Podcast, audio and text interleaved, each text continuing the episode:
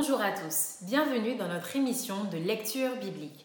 L'objectif est de lire toute la Bible en l'espace de six mois dans l'ordre chronologique des événements.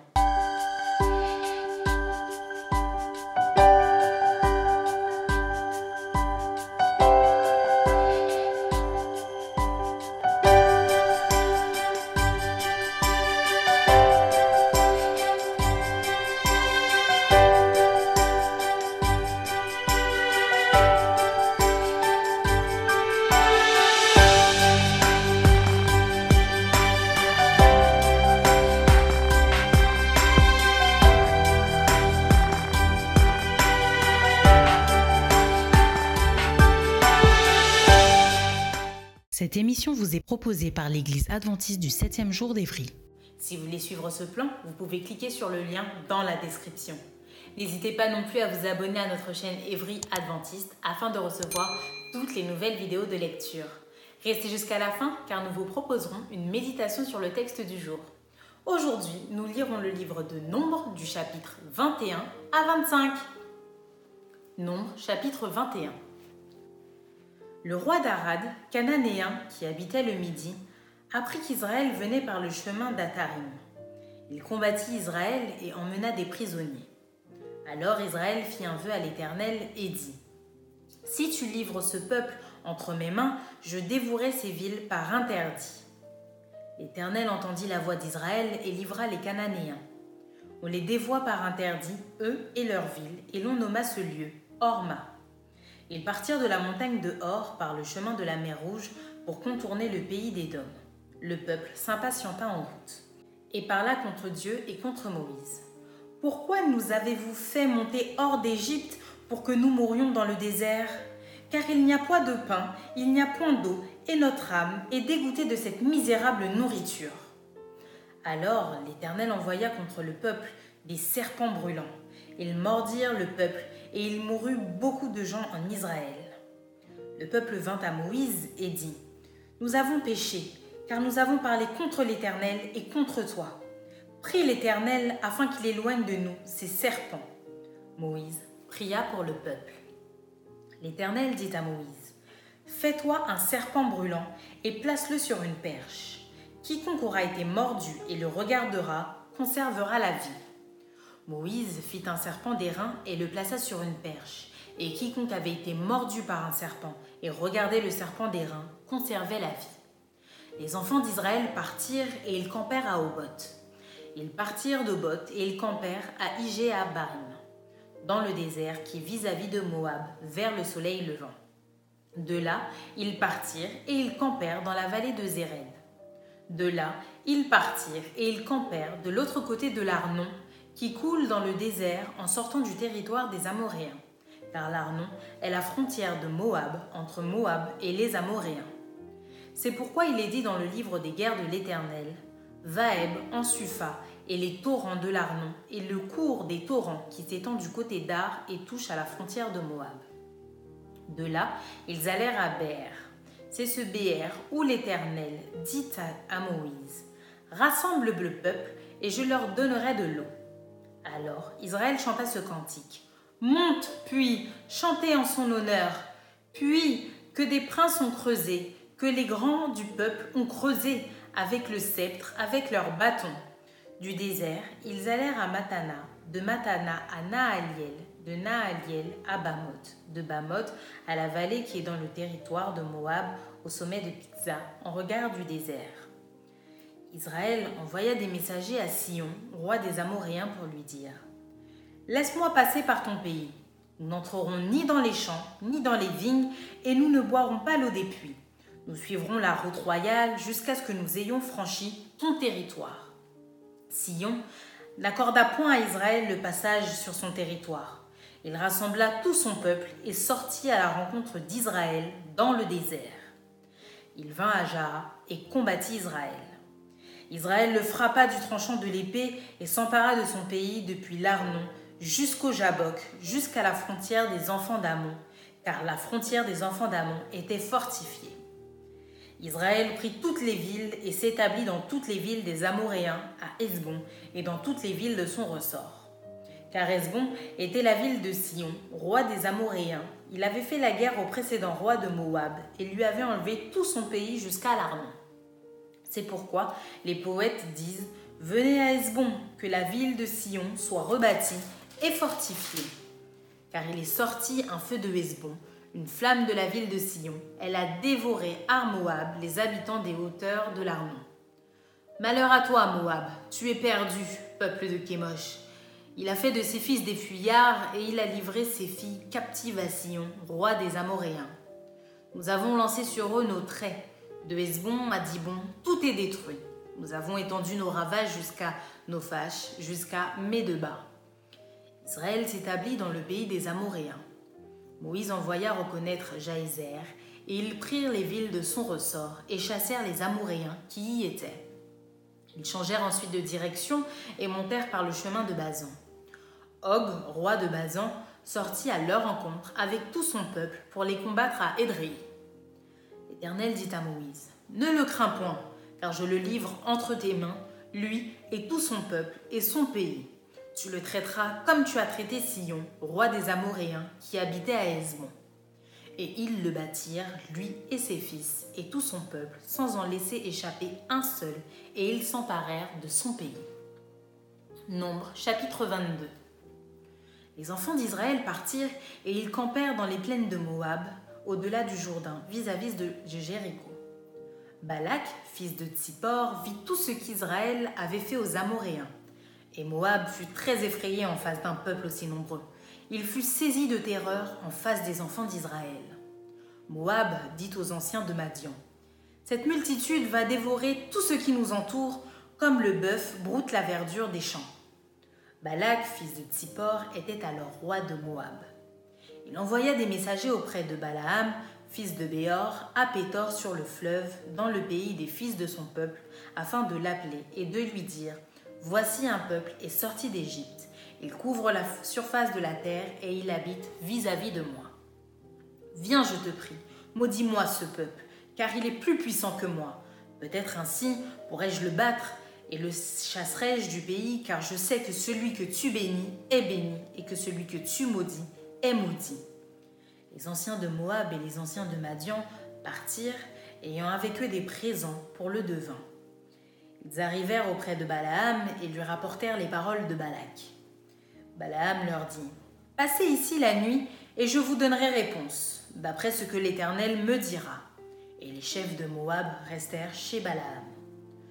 Dieu vint à Balaam et dit Qui sont ces hommes que tu as chez toi? Balaam répondit à Dieu Balak, fils de Tsippor, roi de Moab, les a envoyés pour me dire Voici un peuple est sorti d'Égypte et il couvre la surface de la terre. Viens donc, maudis-le, peut-être ainsi pourrai-je le combattre et le chasserai-je Dieu dit à Balaam, Tu n'iras point avec eux, tu ne maudiras point ce peuple, car il est béni. Balaam se leva le matin et il dit au chef de Balak, Allez dans votre pays, car l'Éternel refuse de me laisser aller avec vous. Et les princes de Moab se levèrent et retournèrent auprès de Balak et dirent, Balaam a refusé de venir avec nous. Balak envoya de nouveau des chefs en plus grand nombre et plus considérés que les précédents.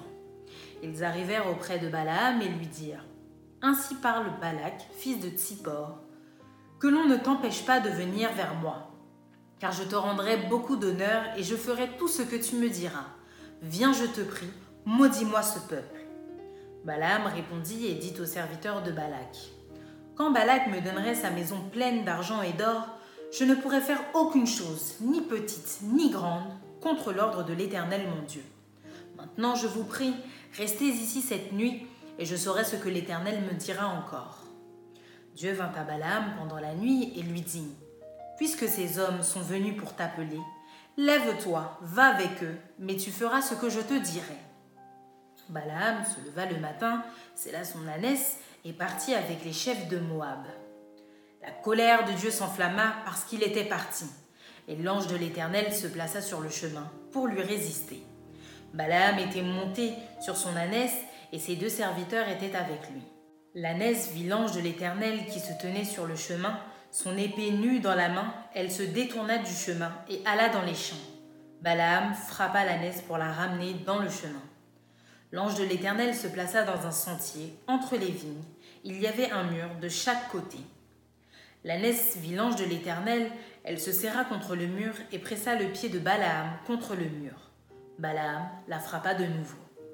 L'ange de l'Éternel passa plus loin et se plaça dans un lieu où il n'y avait point d'espace pour se détourner à droite ou à gauche. L'ânesse vit l'ange de l'Éternel et elle s'abattit sous Balaam. La colère de Balaam s'enflamma et il frappa l'ânesse avec un bâton. L'Éternel ouvrit la bouche de l'ânesse et elle dit à Balaam Que t'ai-je fait pour que tu m'aies frappé déjà trois fois? Balaam répondit à l'ânesse C'est parce que tu t'es moqué de moi. Si j'avais une épée dans la main, je te tuerais à l'instant. L'ânesse dit à Balaam Ne suis-je pas ton ânesse que tu as de tout temps monté jusqu'à ce jour? Ai-je l'habitude de te faire ainsi? Et il répondit Non. L'Éternel ouvrit les yeux de Balaam, et Balaam vit l'ange de l'Éternel qui se tenait sur le chemin, son épée nue dans la main, et il s'inclina et se prosterna sur son visage. L'ange de l'Éternel lui dit Pourquoi as-tu frappé ton ânesse déjà trois fois? Voici, je suis sorti pour te résister, car c'est un chemin de perdition qui est devant moi. L'ânesse m'a vu et elle s'est détournée devant moi déjà trois fois.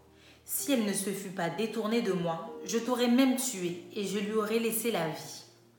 Balaam dit à l'ange de l'Éternel J'ai péché, car je ne savais pas que tu fusses placé au devant de moi sur le chemin. Et maintenant, si tu me désapprouves, je m'en retournerai. L'ange de l'Éternel dit à Balaam Va avec ces hommes, mais tu ne feras que répéter les paroles que je te dirai. Et Balaam alla avec les chefs de Balak. Balak apprit que Balaam arrivait et il sortit à sa rencontre jusqu'à la ville de Moab qui est sur la limite de l'Arnon, à l'extrême frontière. Balak dit à Balaam N'ai-je pas envoyé auprès de toi pour t'appeler? Pourquoi n'es-tu pas venu vers moi? Ne puis-je donc pas te traiter avec honneur?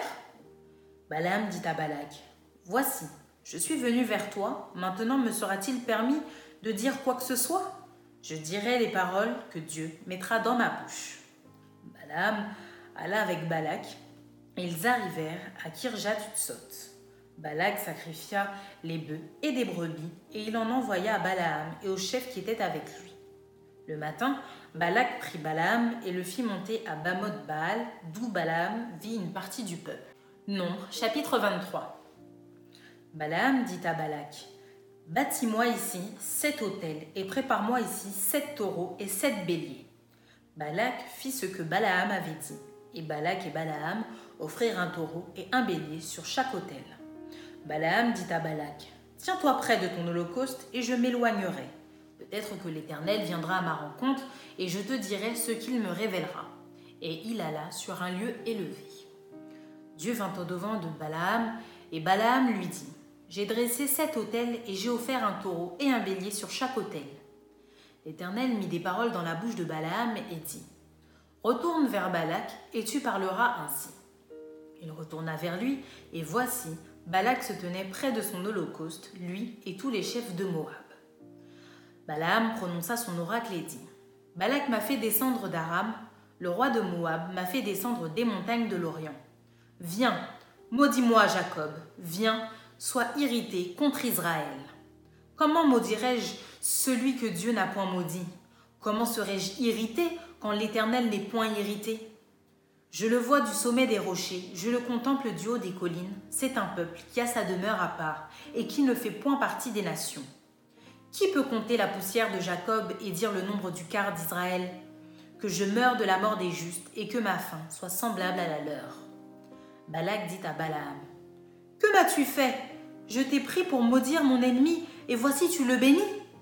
Il répondit et dit N'aurais-je pas soin de dire ce que l'Éternel met dans ma bouche? Balak lui dit Viens donc avec moi dans un autre lieu d'où tu le verras. Tu n'en verras qu'une partie et tu n'en verras pas la totalité. Et de là, maudis-le-moi. Il le mena au champ de Tsophim sur le sommet du Tsiga. Il bâtit sept autels et offrit un taureau et un bélier sur chaque autel. Balaam dit à Balak Tiens-toi ici, près de ton holocauste et j'irai à la rencontre de Dieu. L'Éternel vint au devant de Balaam, il mit des paroles dans sa bouche et dit Retourne vers Balak, et tu parleras ainsi. Il retourna vers lui, Et voici Balak se tenait près de son holocauste avec les chefs de Moab. Balak lui dit Qu'est-ce que l'Éternel a dit? Balaam prononça son oracle et dit Lève-toi, Balak, écoute, prête-moi l'oreille, fils de Tsippor. Dieu n'est point un homme pour mentir, ni fils d'un homme pour se repentir. Ce qu'il a dit, ne le fera-t-il pas? Ce qu'il a déclaré, ne l'exécutera-t-il pas? Voici, j'ai reçu l'ordre de bénir. Il a béni, je ne le révoquerai point. Il n'aperçoit point d'iniquité en Jacob, il ne voit point d'injustice en Israël. L'Éternel, son Dieu, est avec lui, il est son roi, l'objet de son allégresse. Dieu les a fait sortir d'Égypte, il est pour eux comme la vigueur du buffle. L'enchantement ne peut rien contre Jacob, ni la divination contre Israël. Au temps marqué, il sera dit à Jacob et à Israël, quelle est l'œuvre de Dieu C'est un peuple qui se lève comme une lionne et qui se dresse comme un lion. Il ne se couche point jusqu'à ce qu'il ait dévoré la proie et qu'il ait bu le sang des blessés. Balak dit à Balaam Ne le maudis pas, mais du moins ne le bénis pas. Balaam répondit et dit à Balak Ne t'ai-je pas parlé ainsi? Je ferai tout ce que l'Éternel dira? Balak dit à Balaam Viens donc, je te mènerai dans un autre lieu. Peut-être que Dieu trouvera-t-il bon que de là tu me maudisses ce peuple Balak mena Balaam sur le sommet du Péor en regard du désert. Balaam dit à Balak Bâtis-moi ici sept autels et prépare-moi ici sept taureaux et sept béliers. Balak fit ce que Balaam avait dit et il offrit un taureau et un bélier sur chaque autel. Nombre chapitre 24. Balaam vit que l'Éternel trouvait bon de bénir Israël, et il n'alla point, comme les autres fois, à la rencontre des enchantements, mais il tourna son visage du côté du désert. Balaam leva les yeux et vit Israël camper selon ses tribus. Alors l'Esprit de Dieu fut sur lui. Balaam prononça son oracle et dit Parole de Balaam, fils de Béor, parole de l'homme qui a l'œil ouvert, parole de celui qui entend les paroles de Dieu, de celui qui voit la vision du Tout-Puissant, de celui qui se prosterne et dont les yeux s'ouvrent. Quelles sont belles tes tentes, ô Jacob, tes demeures, ô Israël. Elles s'étendent comme des vallées, comme des jardins près d'un fleuve, comme des aloés que l'Éternel a plantés, comme des cèdres le long des eaux. L'eau coule de ses eaux et sa semence est fécondée par d'abondantes eaux. Son roi s'élève au-dessus d'Agag et son royaume devient puissant. Dieu l'a fait sortir d'Égypte. Il est pour lui comme la vigueur du buffle. Il dévore les nations qui s'élèvent contre lui, il brise leurs os et les abat de ses flèches. Il ploie les genoux, il se couche comme un lion, comme une lionne, qui le fera lever? Béni soit quiconque te bénira, et maudit soit quiconque te maudira. La colère de Balak s'enflamma contre Balaam, il frappa des mains et dit à Balaam C'est pour maudire mes ennemis que je t'ai appelé, et voici, tu les as bénis déjà trois fois. Fuis maintenant, va-t'en chez toi, j'avais dit que je te rendrais des honneurs, mais l'Éternel t'empêche de les recevoir. Balaam répondit à Balak. Eh, n'ai-je pas dit au messager que tu m'as envoyé Quand Balak me donnerait sa maison pleine d'argent et d'or, je ne pourrais faire de moi-même ni bien ni mal contre l'ordre de l'Éternel. Je répéterai ce que me dira l'Éternel. Et maintenant, voici, je m'en vais vers mon peuple. Viens, je t'annoncerai ce que ce peuple fera à ton peuple dans la suite des temps. Balaam prononça son oracle et dit Parole de Balaam, fils de Béor, parole de l'homme qui a l'œil ouvert, parole de celui qui entend les paroles de Dieu, de celui qui connaît les desseins du Très-Haut, de celui qui voit la vision du Tout-Puissant, de celui qui se prosterne et dont les yeux s'ouvrent. Je le vois, mais non maintenant, je le contemple, mais non de près. Un astre sort de Jacob, un sceptre s'élève d'Israël. Il perce les flancs de Moab, il abat tous les enfants de Seth. Il se rend maître d'Édom, il se rend maître de Séhir, ses ennemis. Israël manifeste sa force. Celui qui sort de Jacob règne en souverain, il fait périr ceux qui s'échappent des villes. Balaam vit Amalek, il prononça son oracle et dit Amalek est la première des nations, mais un jour il sera détruit. Balaam vit les Kéniens, il prononça son oracle et dit Ta demeure est solide et ton nid posé sur le roc, mais le Kénien sera chassé quand l'Assyrien t'emmènera captif. Balaam prononça son oracle et dit Hélas, qui vivra après que Dieu l'aura établi mais des navires viendront de Kittim. Ils humilieront l'Assyrien, ils humilieront l'Hébreu, et lui aussi sera détruit. Balaam se leva, partit et retourna chez lui. Balak s'en alla aussi de son côté. Nombre chapitre 25 Israël demeurait à Sittim et le peuple commença à se livrer à la débauche avec les filles de Moab.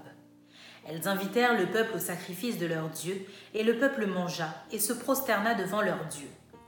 Israël s'attacha à Baal Péor, et la colère de l'Éternel s'enflamma contre Israël. L'Éternel dit à Moïse Assemble tous les chefs du peuple et fais pendre les coupables devant l'Éternel en face du soleil, afin que la colère ardente de l'Éternel se détourne d'Israël. Moïse dit aux juges d'Israël Que chacun de vous tue ceux de ces gens qui se sont attachés à Baal Péor. Et voici, un homme des enfants d'Israël vint et amena vers ses frères une Madianite sous les yeux de Moïse et sous les yeux de toute l'assemblée des enfants d'Israël, tandis qu'il pleurait à l'entrée de la tente d'assignation.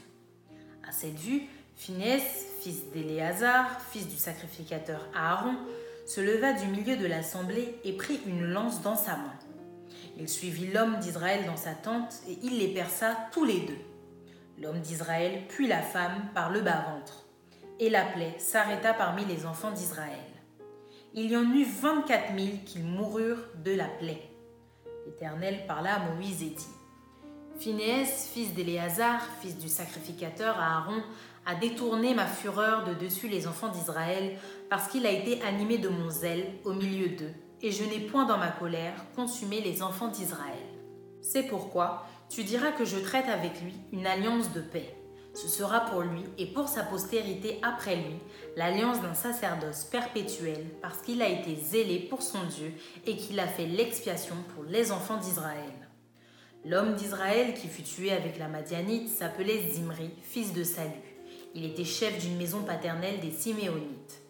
La femme qui fut tuée, la Madianite, s'appelait Cosbi, fille de Tsur, chef des peuples, issue d'une maison paternelle en Madian. L'Éternel parla à Moïse et dit Traite les Madianites en ennemis et tuez-les, car ils se sont montrés vos ennemis en vous séduisant par leur ruse dans l'affaire de Péor et dans l'affaire de Cosbi, fille d'un chef de Madian, leur sœur, tuée le jour de la plaie qui eut lieu à l'occasion de Péor. Maintenant, Place à la méditation.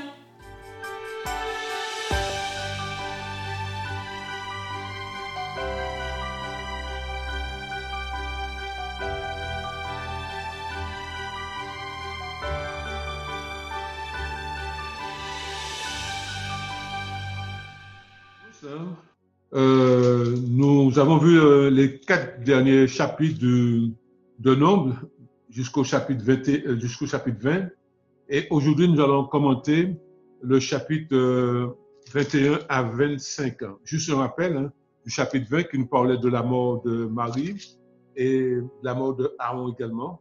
Et là, au chapitre 21, nous allons voir que les enfants d'Israël se sont toujours mis à murmurer contre l'Éternel, contre Moïse. Et l'Éternel a envoyé des serpents brûlants euh, pour les frapper. Et ce qui fait que il y a eu beaucoup de morts, hein, beaucoup de morts par rapport à leur mécontentement. Et nous voyons que Moïse a dû intervenir auprès de, auprès de Dieu pour pouvoir arrêter ce fléau. Et nous voyons que également que beaucoup de gens moururent à cause de leur incrédulité, de leur, de leur, de leur refus d'obtempérer et d'obéir à la loi de Dieu. Et au chapitre 22, ce qui est important de comprendre, c'est que nous voyons que va se mettre en évidence parce qu'il a pris la succession de son père, Aaron, et il va se mettre en évidence avec Moïse pour pouvoir intercéder en faveur du peuple. Au chapitre 22, ce qui est intéressant, c'est que nous allons voir le Balaam, le prophète, on va dire un devin qui a une réputation internationale et qui va être consulté par, par le roi Balak et qui va demander à maudire le peuple d'Israël dans le désert pour pouvoir euh, remporter la victoire sur eux. Mais ce qui est paradoxal, c'est que Dieu avait déjà béni son peuple. Et à chaque fois, Balaam se présentait devant le roi Balak et au lieu de maudire, il, il bénissait le peuple, le peuple d'Israël. Ce qui est intéressant, c'est que pour la première fois, quand Balak va partir, hein, l'ange de l'Éternel va se mettre sur sa route et il va même pas le reconnaître. Et c'est l'âne, l'âne, il va, qui va reconnaître l'ange et qui va essayer de se détourner. Et l'Éternel va dire à Balaam que si l'âne ne s'était pas détourné, il, ça aurait, ça aurait pu trouver la mort.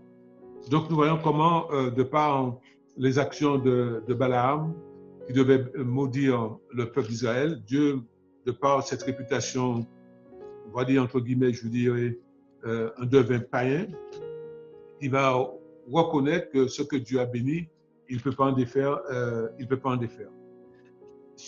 Nous poursuivons quand nous arrivons au chapitre 23. Nous allons voir toujours, est-il que ces deux chapitres euh, montrent comment le roi Balak, le roi Balak essaie par tous les moyens, euh, je ne dirais pas hein, de corrompre, mais d'acheter de, les, les, faveurs du, du prophète, entre guillemets, hein, euh, Balaam, pouvoir euh, bénir son peuple. Et à sept reprises, ils vont faire sept hôtels, ils vont offrir des sacrifices et, et le contraire se produit, puisque au lieu de maudire, à Balaam, Balaam va bénir euh, le peuple de l'Éternel. Et ce qui est important de comprendre, c'est que quand on regarde au verset, au verset 19 et 20 du chapitre 23, il nous dit, oui, j'ai reçu la charge de prononcer une bénédiction et l'Éternel a béni et je n'y changerai rien. Alors, nous voyons que là, euh, Balaam affirme en quelque sorte euh, l'autorité suprême, l'autorité suprême de Dieu. Au chapitre, euh, au chapitre 25, nous, nous voyons comment, de par ce refus, Israël subtilement va, va se compromettre. Il va pouvoir euh, aller jusqu'à offrir euh, un culte, vous vous rendez compte, un culte à Baal avec les filles de Moab, ce qui est vraiment une abomination aux yeux de l'Éternel. Phineas, qui est le petit-fils d'Aaron, va avoir un rôle important. Et pour arrêter ce fléau, qu'est-ce qu'il va faire?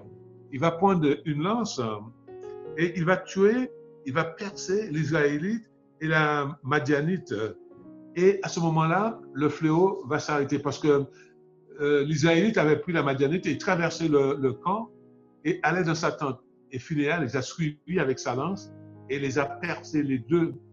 Euh, et à ce moment-là, le fléau euh, s'arrêta. Mais rappelez-vous qu'il y avait déjà 24 000 morts. Hein, 24 000 morts à cause de leur désobéissance et à cause de leur, de leur, de leur débauche avec les filles de, les filles de Moab.